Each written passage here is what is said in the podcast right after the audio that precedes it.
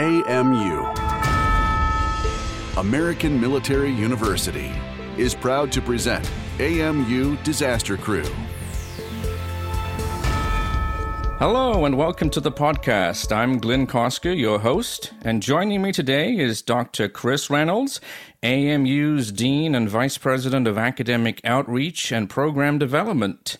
He is a certified emergency manager through IAEM and his career in emergency and disaster management spans more than three decades and includes some on the ground responses to the Oklahoma City bombing, various major hurricanes over the years, including Hurricane Andrew and Hurricane Katrina, and various earthquake responses and recovery operations, including the Haitian earthquake in 2010. Dr. Reynolds, did I miss anything? no, Glynn, I think you you pretty much covered it all. Today we're gonna we're gonna discuss the recent past, the present, and the future as we navigate through this bloody awful year that we've had so far. We are going to chat about topics related to emergency management preparedness, response, recovery, and mitigation. So let's jump on in. Chris, the hurricane season seems to be never ending. There's been 25, maybe even 26 named storms at this point, and we've had some major hurricanes. And uh, you know, when they start getting into naming them alpha, gamma, and you know something like your f- college frat house, we know we've uh, we've got a lot of hurricanes on our hands because obviously the names start at A, and then once they get to Z, they have to start doing other ones. So what has been your take on this hurricane season? How have we reacted and responded to some of the more heavier hurricanes that made landfall this year? Well, Glynn, that's a that's a very good question.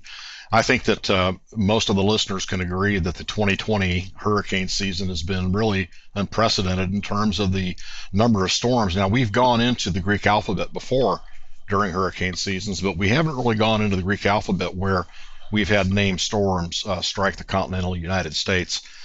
So um, it's unprecedented. And I think that in terms of preparedness, I think that the states that align the Gulf Coast as well as those that align the Atlantic do like they do every year. They prepare. Most states that have an that are involved in active hurricane seasons along the coast uh, prepare for this seasons well in advance. And as you indicated in your opening about you know the uh, essentially the four phases of emergency management with you know preparedness and mitigation, response, and recovery. They're always in in one of those phases, even in the off season, mitigating and preparing for the next season. So, in terms of the the professionals, I think they're they're doing a really good job. Unfortunately, in terms of the population, I think that you know they're becoming weary. I mean, the poor folks up along the northern Gulf Coast of Mexico you know, they've had a couple storms this year where it's created a lot of damage. There's been some fatalities that have also occurred, and they're worn out. They're tired, uh, just as the responders are tired. Yeah, and you really can't blame them for being tired. Uh, the people that live, as you said, in the states that are most affected by um, hurricanes that come through, they must be pulling their hair out. I live in New Hampshire. We don't get too many major storms. Well, we get a lot of snowstorms, of course, but it's very unusual for the remnants of a hurricane or something like that to hit us. But those people that live in obviously North Carolina, South Carolina, Georgia, the Alabama, Mississippi, Louisiana, Texas. I mean, if you were to give one piece of advice or maybe a few, what would be your top three preparedness pieces of advice to give people living in the uh, in the crosshairs of some of these major storms that happen every year? Well, that's a that's a that's a great question. I, I think you know first of all, as you indicated, it goes beyond the coastal states because these storms come inland and they'll sweep across you know the continental United States and bring in heavy rain, wind, and a lot of tornadoes with them that create uh, you know additional damages you know, my my best advice to you know to people that are in areas where they're subject to either a direct strike or ancillary strikes due to you know the winds and the the heavy rain and tornadoes is to assure that you know you have a plan that the family members have a family plan that includes what to do whether it be going into the basement for a tornado or it be going to a shelter or it be going to high ground. You know, families should have an idea what they are going to do uh, when a storm comes or when a disaster comes. If, in fact, families you know, decide to shelter in place and stay at home and it's safe to do so, they should also have at least three days or 72 hours of subsistence, meaning they should have, you know, uh, dry foods, uh, non-perishables that they can rely upon to survive for three days in the event you know, services are cut off or responders can't get to you if in fact you have damage to your home and you can't get out.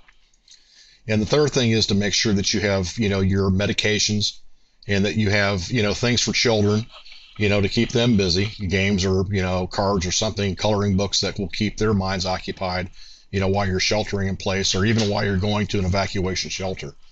The better prepared a family is to survive a disaster, the more apt they are to survive that disaster. So that really is critically important. Absolutely, it is. And you, you touched on a few things there, particularly your emergency kits, which I, I would guess that quite a few people in the country don't really know what to put in that thing and aren't really that aware. Um, you mentioned, of course, canned foods and medications. But there's a whole lot more items that could go into one of those kits, especially if it's some sort of catastrophic event that's going on around you, right? Yes, correct. You know, some of the things you want to consider too, and and you know, I, I believe in practicing what you preach, and I preach the same here with my family in, in Tampa, Florida. You know, we're right in the middle of the hurricane uh, center in terms of where storms will come up the Gulf of Mexico. Is being sure that you have your important papers in watertight containers that if you are evacuating, that you take some of those papers with you, that you have, you know, form of identification, you know, that you have cash available because a lot of times, um, you know, there won't be the, the, the services for credit cards won't be available because, you know, the lines may be down. So you should have cash with you to, you know, pay for items that you're able to find should you need them. You know, and of course you want to make sure too that whatever you have at your home that you want to, you know, make sure is safe, move it to higher floors or move it up onto desks, cover them with plastic and so forth in the event that there's heavy rain or there's a breach in the ceiling or the roof that allows rainwater or you know some of the outside things to come in that could damage your property. So that's other things you want to consider.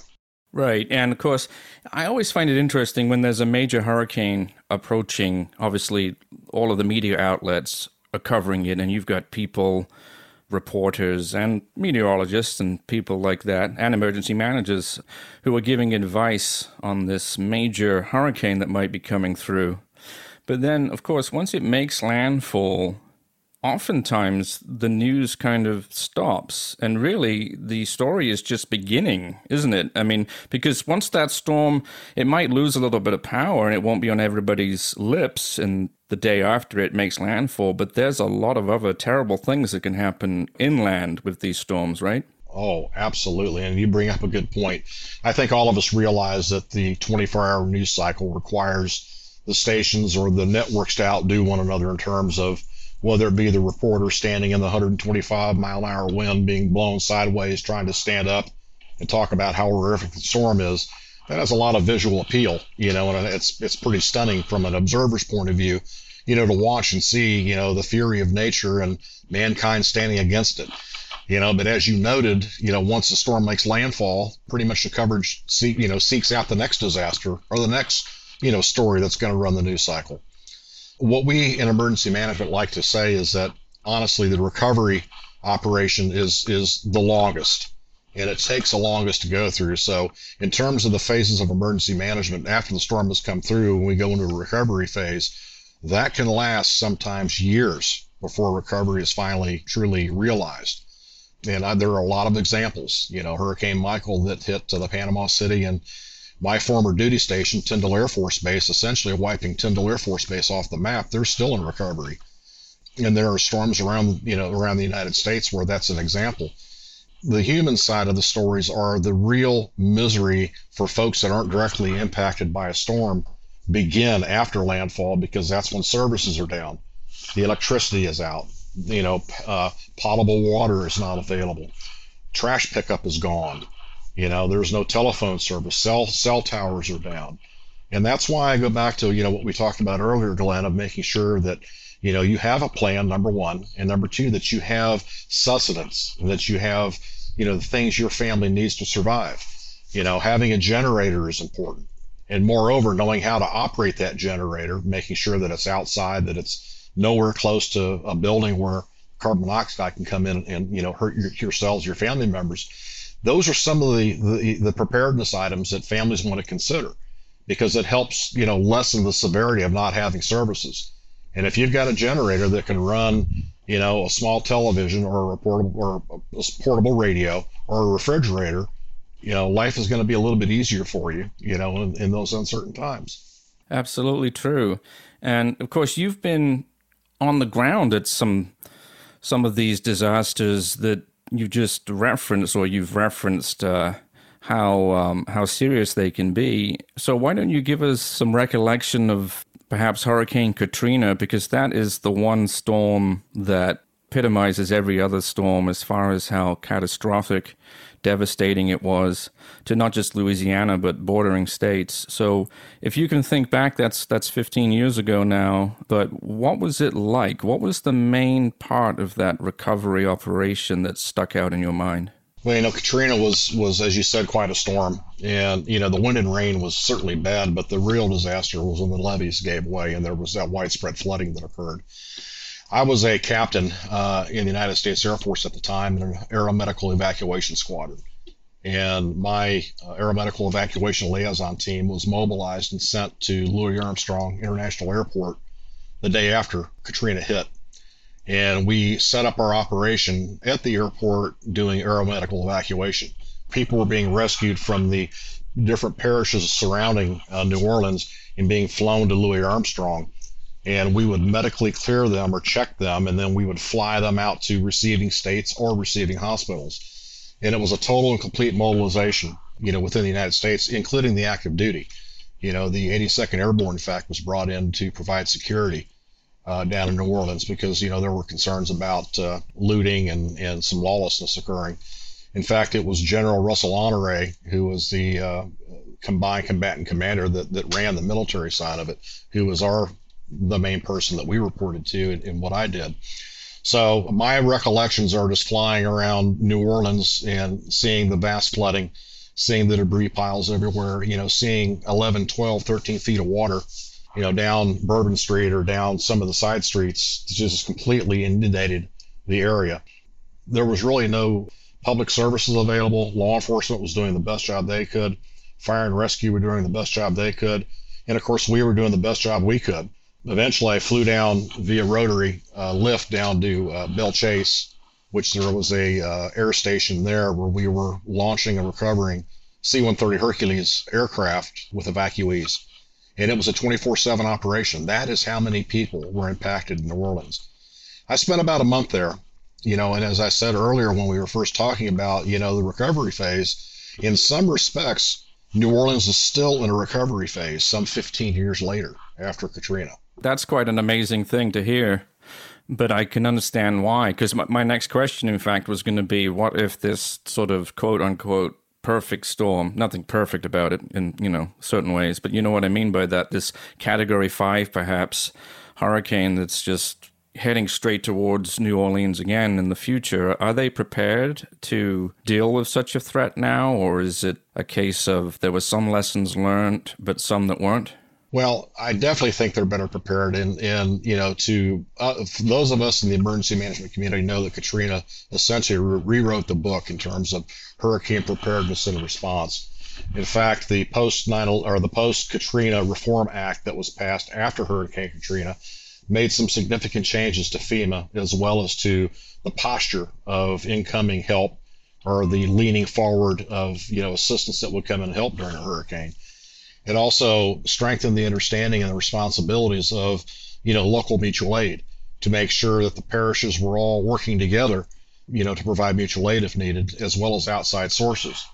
We have what's called the uh, the Emergency Management Compact, and what that compact does is that provides uh, emergency assistance should it be needed from surrounding states around, you know, a state or a community that's stricken by a disaster. Now, in your example of a Category 5 hurricane hitting, I would tell you that any Cat 5 hurricane hitting anywhere that no community is really fully prepared for because the devastation and catastrophic nature of such a storm would uh, would likely result in a large loss of life as well as great loss of infrastructure. Uh, and again, we would look at making sure that uh, the population that were in areas that were in flood zones or that were in tidal areas were evacuated and put in shelters, as well as getting people that might be susceptible to high winds, get them, getting them in shelters too. In terms of preparedness, yes, we're better prepared than we were during Hurricane Katrina. Would we be successful in, in responding to and recovering from? I think we would.